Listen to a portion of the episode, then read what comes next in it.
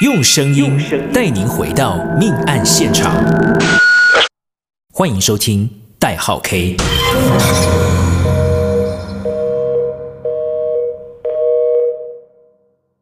大家好，欢迎收听代号 K， 我是 K。 1988年的6月23号，基隆派出所接获一名计程车司机报案，指出发生了凶杀命案。警方赶抵现场，了解到原来报案的其实是一名女子。早上5点多的时候，有一名女子慌慌张张、极度恐惧地跑到街上，向街上一群计程车司机求救，告诉他们发生命案，出人命了，请他们帮忙报警。于是由其中一名计程车司机协助报案。发生命案的地点是位于基隆信三路上的五福旅社。报案的这名女子领着一位警员进入命案现场，走进五福旅社里头，警员马上就闻到了非常浓郁的血腥味。报警的这名女子是位应召女郎，昨天晚上她接待客人，住宿在这间旅社，从事性交易。一大早下楼，到平常老板夫妻居住的房间，准备找老板拆账分钱，却发现老板夫妻俩竟然惨死在房间内。他吓得赶紧跑到街上求救。警员随着这名女子来到位于旅社的1楼房间，老板娘惨死在床上，老板则死在浴室里面，现场满是血迹，相当惊悚。随后，两个人又上到旅社2楼的房间查看，没想到竟然还有第3位死者，赶紧将现场状况通报上层。警力清查五福旅社后，总共发现了5名死者。在那个才刚解严的年代，民风保守严谨，发生了这么重大的命案，可以说是严重打击治安。警方无疑是压力山大，势必要全力以赴，迅速破案。五福旅社是一栋5层楼的透天建筑，进入1楼大门，左手边是旅社的服务柜台，右手边则是休息大厅。大厅旁则有通往2楼的楼梯，位于楼梯的后方则有101号及102号房间，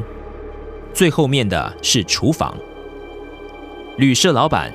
简顺红以及老板娘周美珠陈尸在101号房内，隔壁的102号房则有一名女子死亡。经过确认身份为五福旅社的服务员吴小玲，一名体格壮硕的男子则倒卧在厨房的地上。五福旅社的2楼则有201、202、203、204 4间房间。位于第2间的202号房床上有一名女性死者，确认身份是一名叫可可的应召女郎，本名附属妹。老板简顺红和周美珠双手遭到毛巾反绑，眼睛则被用胶带贴上。5名死者都是受到颈部刀伤，而且是遭到利刃一刀毙命，手法相当的凶残。警方研判，可能因为凶手下手残忍，死者根本来不及呼救，所以如此。当晚投宿在3楼和4楼的房客都没有发现异状，也没有听到任何求救的声音。警方清查当晚投宿五福旅社的其他房客，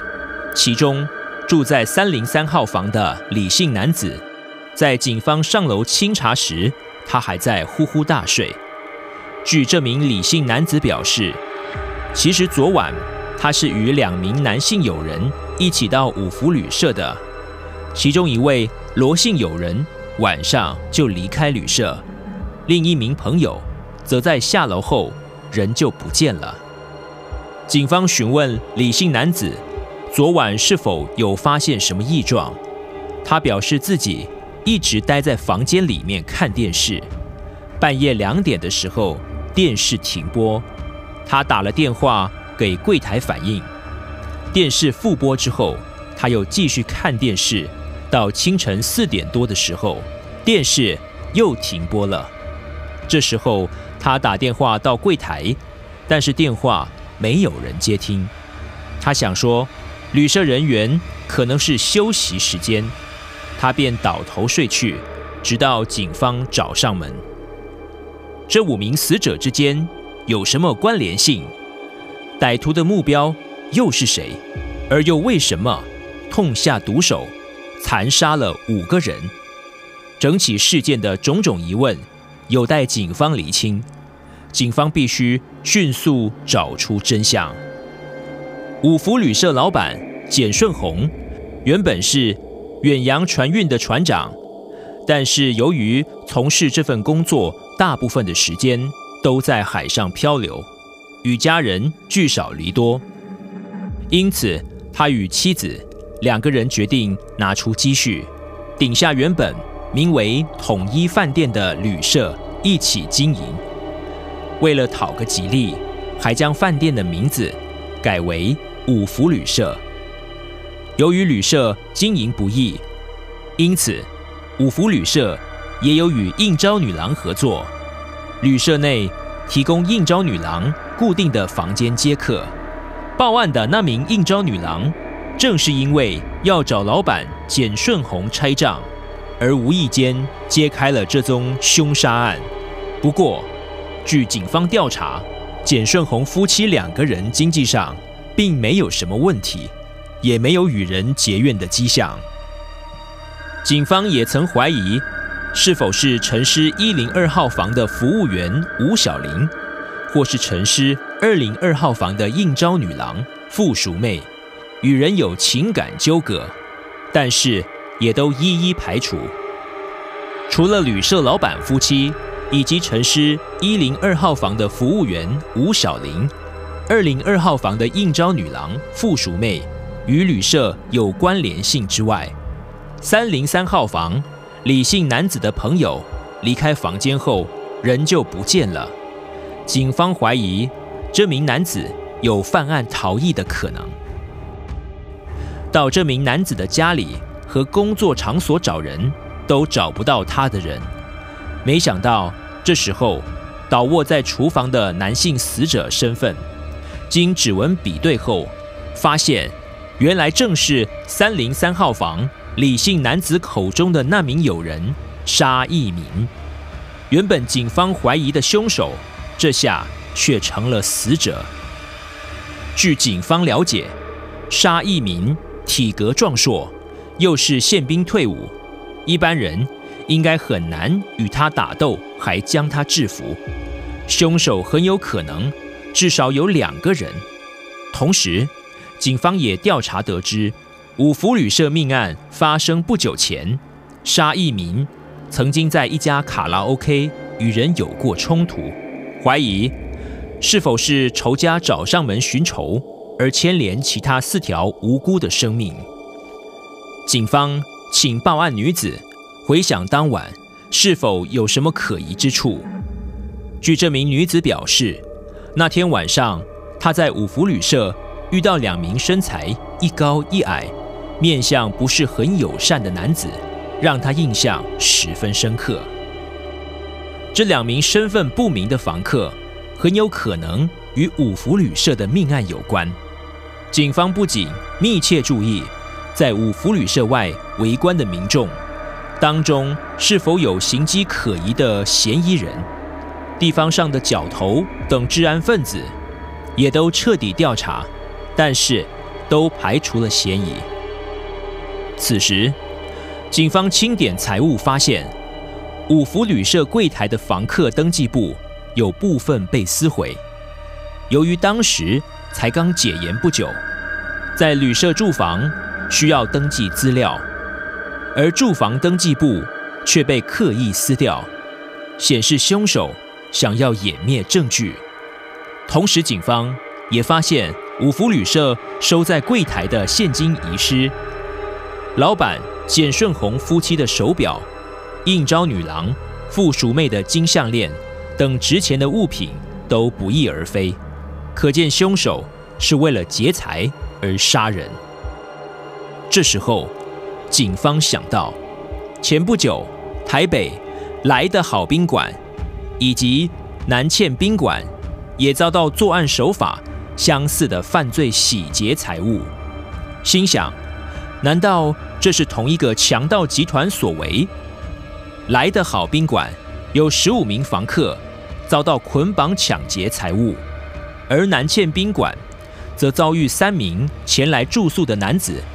借口设备故障，要柜台人员上楼修理，借机控制服务人员，并拿走身上的钥匙。拿着钥匙闯入宾馆应招客的房间洗劫财物，非常有可能是同一批人马所为。五福旅社这起无死命案引起全国震惊，基隆居民更是关注，人人提高警觉，注意是否有可疑的线索。此时，警局接到一通电话，报案的是一位老先生。他表示，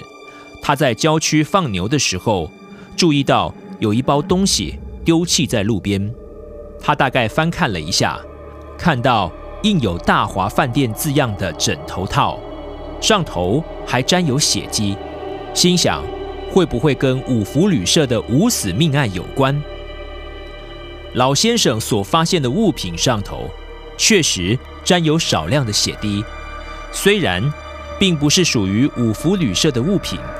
但是警方想到大华饭店与五福旅社距离非常的近，有地缘关系，或许真的与五福旅社的命案有关，立刻前往大华饭店了解状况。饭店服务人员对于房屋状况都非常清楚，因此马上就提供警方遗失枕头套的是805号房，而且饭店人员表示，住在805号房的是身材一高一矮的2名男子，这2个人行径非常的诡异，住进饭店4天一直在更换房间，最后才选定805号房住下来。他们的房间里摆了一尊黑白郎君的布袋戏偶，打扫时不小心动到那尊布袋戏偶，房客还因此勃然大怒。种种行径让饭店人员感到惧怕。根据饭店人员所陈述的特征，与五福旅社报案女子所见到的人非常符合，他们极有可能就是警方在寻找的凶手。警方在饭店人员的带领下进入805号房勘查，发现房内的行李都已经打包好了，研判805号房的房客已经做好随时退房的准备。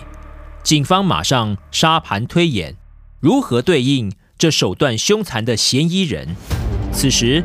饭店人员通报警方，住在805号房的房客回饭店了。警方马上躲在805号房对面的房间，看见嫌疑人开门后，却又准备转身离开时，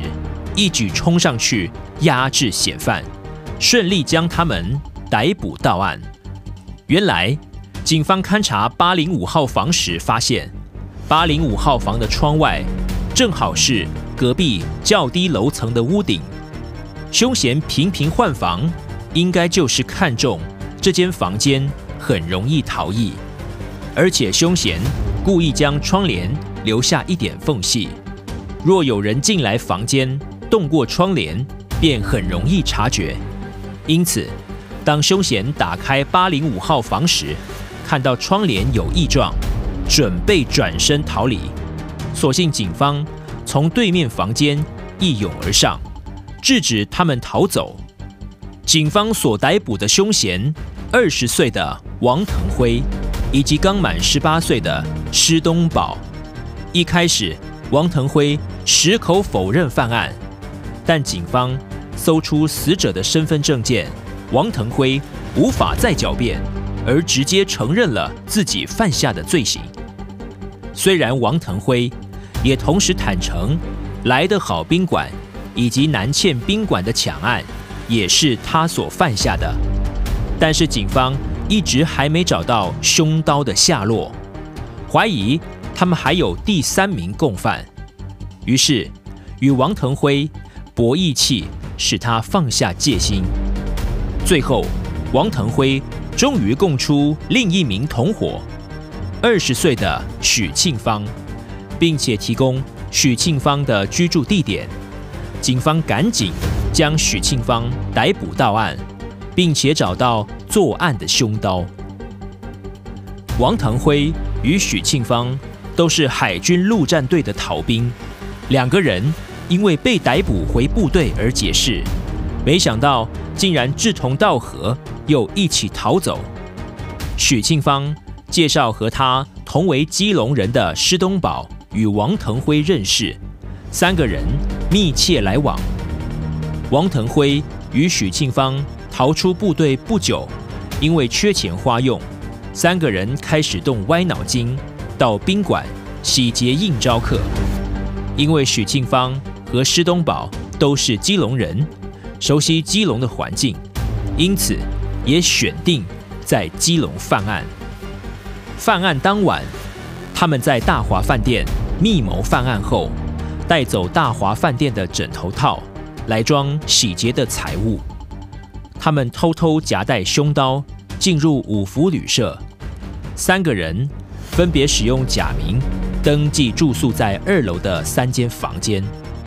王腾辉与应招女郎附属妹住在202号房。凌晨4点10分的时候，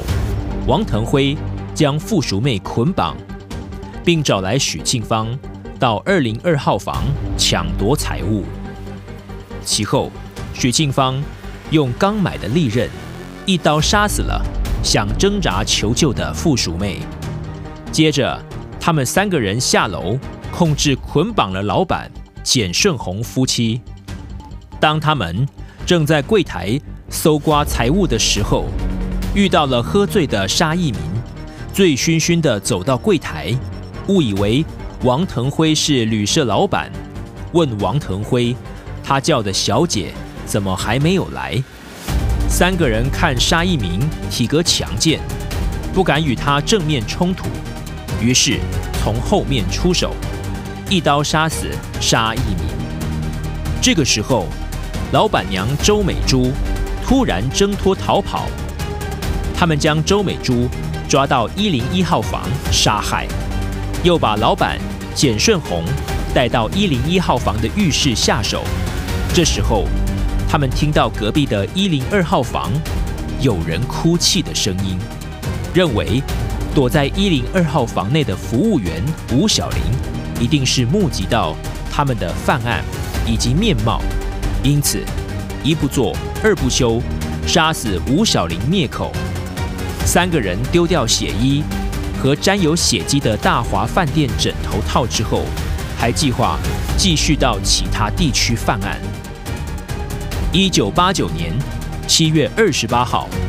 高等法院判处王腾辉、许庆芳、施东宝死刑定谳。1989年8月11号，签署了3个人的执行死刑命令。随后在当天凌晨3点到接近早上6点的时候，3个人在土城看守所刑场执行枪决伏法。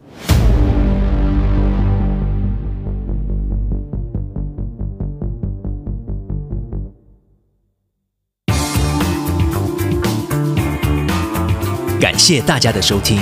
我是 K， 欢迎订阅代号 K， 一起持续挖掘真实案件。